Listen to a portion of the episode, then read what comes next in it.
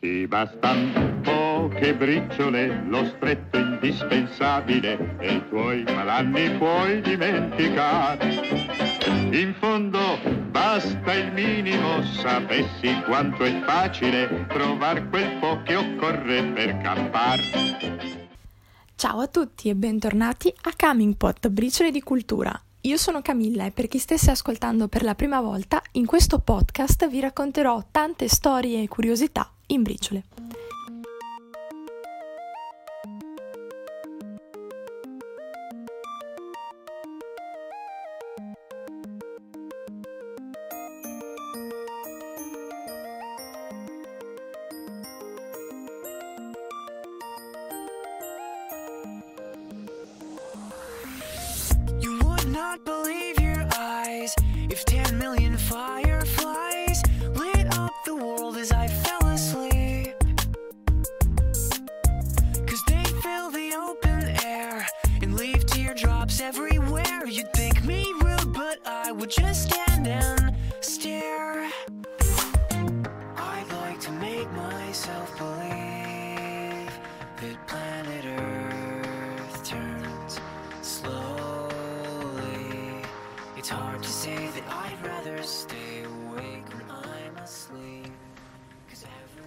Ti fa ridere? No, no, no, no, niente, ecco, solo che quelle due cinture mi sembrano esattamente identiche. Cioè, io sto ancora imparando tutto di questa roba, allora... Di, questa, di questa roba? Oddio. Ma certo, ho capito. Tu pensi che questo non abbia nulla a che vedere con te? Tu apri il tuo armadio e scegli, non lo so, quel maglioncino azzurro infeltrito, per esempio, perché vuoi gridare al mondo che, che ti prendi troppo sul serio per curarti di cosa ti metti addosso. Ma quello che non sai è che quel maglioncino non è semplicemente azzurro, non è eh, turchese, non è lapis, è effettivamente ceruleo. E sei anche allegramente inconsapevole del fatto che nel 2002 Oscar de la Renta ha realizzato una collezione di gonne cerulee e poi è stato Yves Saint Laurent, se non sbaglio, a proporre delle giacche militari color ceruleo. Serve una giacca qui? Mm-mm. Poi il ceruleo è rapidamente comparso nelle collezioni di otto diversi stilisti. Dopodiché è arrivato poco a poco nei grandi magazzini e alla fine si è infiltrato in qualche tragico angolo casual dove tu evidentemente l'hai pescato nel cesto delle occasioni. Tuttavia quell'azzurro rappresenta milioni di dollari e innumerevoli posti di lavoro e siamo al limite del comico quando penso che tu sia convinta di aver fatto una scelta fuori dalle proposte della moda, quindi in effetti indossi un golfino che è stato selezionato per te dalle persone qui presenti in mezzo a una pila di roba. Questa roba, signore e signori, è la fashion industry. Prada, Gucci, Dolce Gabbana, Fendi, Versace, Moschino, Chanel, Manolo Blahnik, Vivian Westwood, Oscar de la Renta, Narciso Rodriguez, Valentino, Armani, Marc Jacobs, Adidas, Nike, Zara, H&M, Pull&Bear, Topshop, Bershka, tutte più o meno piccole briciole della più grande macchina che rispecchia lo spirito dei tempi moderni. L'abito fa il monaco.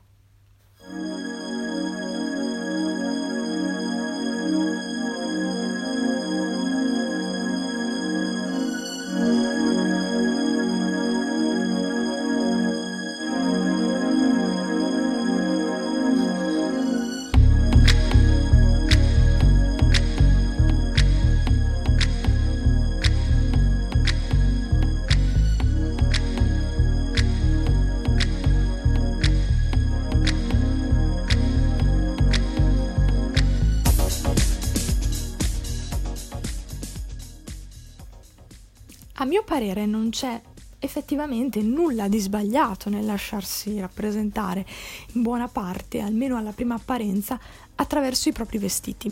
Anzi, sarebbe sciocco avere un atteggiamento opposto. L'abbigliamento è probabilmente la prima cosa che notiamo in una persona, insieme a occhi, capelli, scarpe, tutti gli elementi fondamentali dell'aspetto estetico. Il ruolo ricoperto oggi dagli influencer è sempre esistito. Un ceto sociale che svolgeva una particolare attività in vista nella società determinava la moda. I ricchi, e in particolare i nobili nell'antico regime, in generale le classi più agiate fino al secolo scorso, Da allora star dello spettacolo, del cinema, pensiamo per esempio all'influsso che ha avuto Marilyn Monroe negli anni 50 e 60, ma anche del mondo della musica, per esempio Madonna, Lady Gaga, sono due esempi lampanti direi, fino ad arrivare al giorno d'oggi in cui i social network abbondano di esempi di stile, creando un'ampia scelta in base alle proprie inclinazioni personali. Fortunatamente alcuni di questi a un certo punto della loro carriera si sono chiesti, ma io cosa mi metto addosso? Invasi da pile di sample da sponsorizzare e l'hanno chiesto ai loro followers. Eh, la risposta non è così immediata. Quindi, in questo momento lo chiedo a voi. Cosa ci mettiamo addosso? Scoprirlo per la prima volta è sempre un pochino destabilizzante.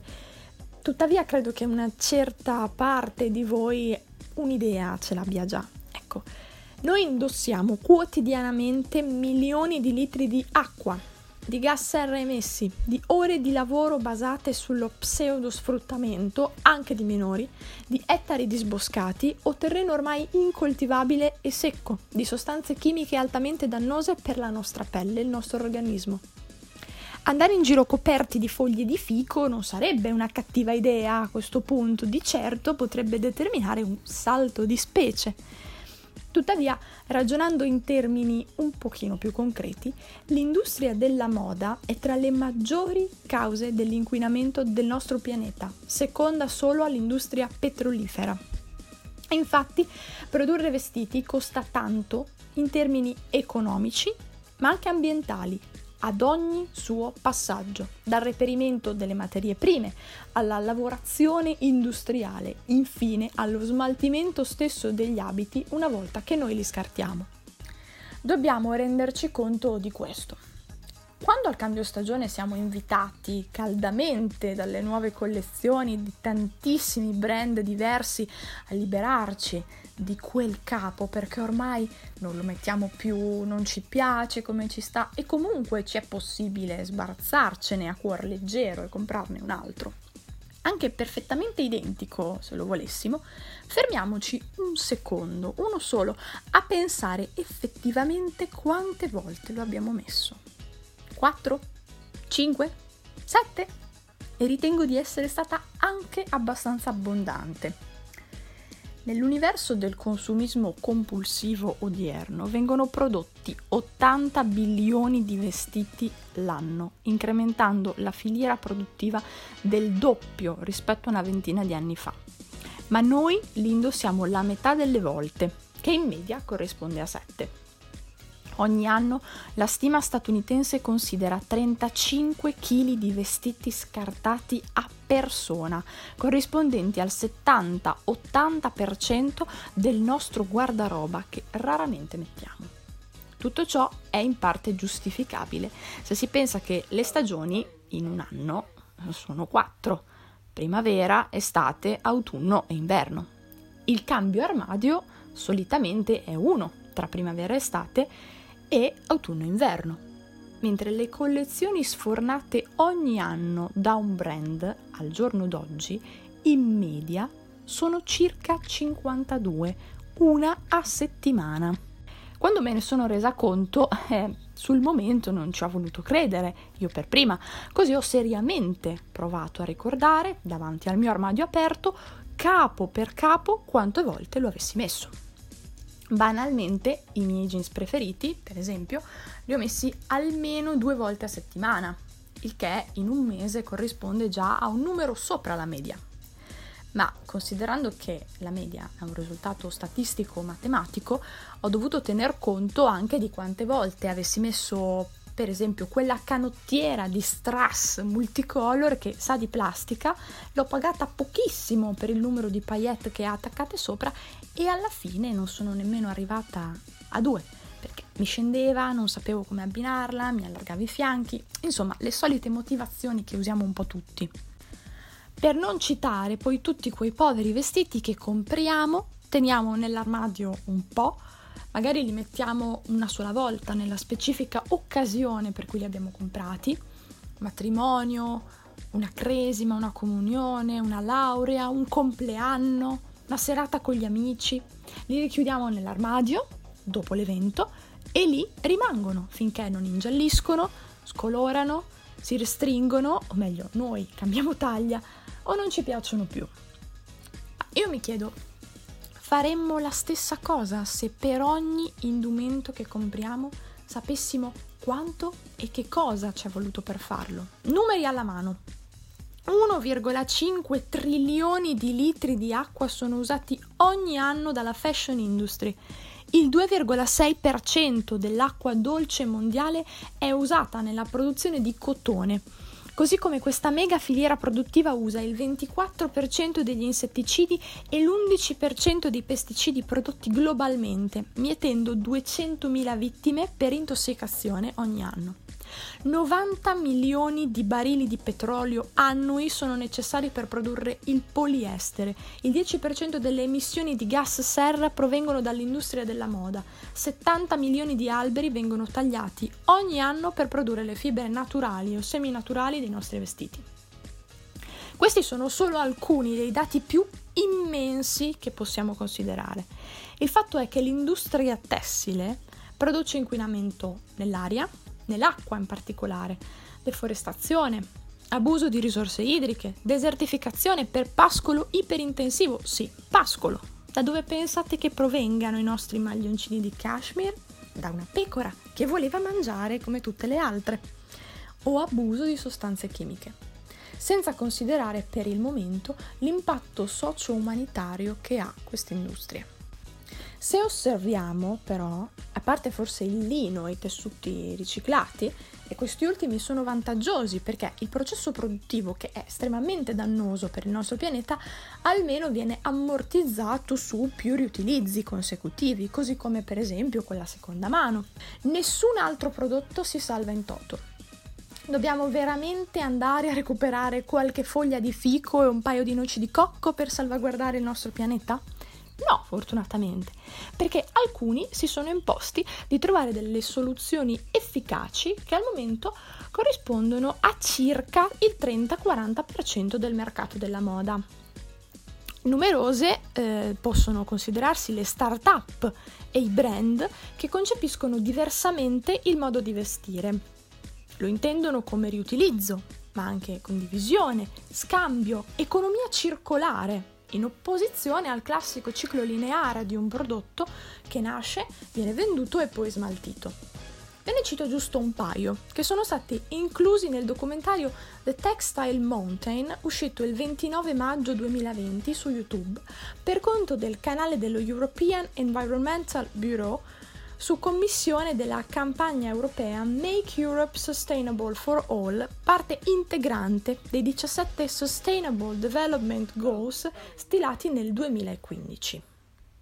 Parla Aisling Byrne, una ragazza di Dublino, CEO di New Wardrobe, dicendo L'idea è che ciascuno di noi abbia diversi articoli di abbigliamento, così come eventi a cui partecipare con New non devi avere un guardaroba di 50 abiti, ma un solo abito e 50 nuovi amici. New Wardrobe, infatti, è al tempo stesso un social network, una comunità e un'azienda mirata a permettere a più persone possibile di usufruire di abiti di alta moda e anche fast fashion senza però impattare in modo eccessivo sull'ambiente. Come? Scambiandoseli. Gli abiti vengono caricati da ciascuno sulla piattaforma social che permette di vederli ed effettuare lo scambio all'interno delle varie comunità che si creano localmente nei vari posti in cui si diffonde New Wardrobe. È un modo innovativo di applicare un principio molto semplice e che tutti conosciamo, scommetto. Siamo cinque amiche, abbiamo ciascuna uno o due look fantastici per andare a ballare e a rotazione ce li prestiamo. Dunque nulla che, anche non essendo a Dublino, con le dovute precauzioni di igiene, visto il momento che stiamo ancora attraversando, non possiamo fare anche noi in modo un po' più semplice. Poi vediamo Isa Thio, una signora di Bruxelles che dopo aver passato la gran parte della sua carriera nel mondo della moda ha dovuto reinventarsi a causa della bancarotta dell'azienda per cui lavorava. Ed è nato Isa Thio, un brand sostenibile, esempio lampante di economia circolare al 100%, perché ISA riutilizza i campioni e gli scarti delle industrie tessili che altrimenti sarebbero bruciati ogni sei mesi circa per produrre nuovi capi di alta qualità. Il consiglio che sente di dare è questo. So che il nostro sistema ci spinge a consumare eccessivamente. Penso però che sia nostro dovere ripensare il modo in cui facciamo acquisti. Talvolta è meglio comprare un solo articolo anziché tre ed essere però disposti a pagare di più per il lavoro e i valori che quell'articolo contiene. Infatti, dei vestiti che scartiamo, solo una piccola percentuale viene riutilizzata o donata, anche perché è davvero una giungla cercare di capire come poterlo fare. Gli altri vengono alternativamente inceneriti o mandati a smaltire in parti del mondo che non si possono più permettere di sostenere un tale peso ecologico. Una buona parte dei vestiti che arrivano vengono rivenduti. Ad esempio a Nairobi, in Kenya, esistono i cosiddetti mitumba, mercati locali dove vengono venduti vestiti di seconda mano provenienti per esempio dall'Europa, dagli Stati Uniti, dall'Australia, ancora dal Canada. Questo processo non solo grava economicamente sul fallimento delle industrie tessili locali, che sono sostenibili, ma considerato che almeno il 20-30% di ogni imballaggio che arriva risulta invendibile per le condizioni in cui si presenta, tutti questi vestiti si accalcano vicino ai fiumi, nelle discariche, producendo inquinamento idrico e dell'aria enormemente dannoso per gli abitanti della città. E non è questo un caso isolato nella sola Nairobi, sono tanti luoghi come questo che subiscono lo stile di vita frettoloso e consumista della parte del mondo che detiene l'80% della ricchezza.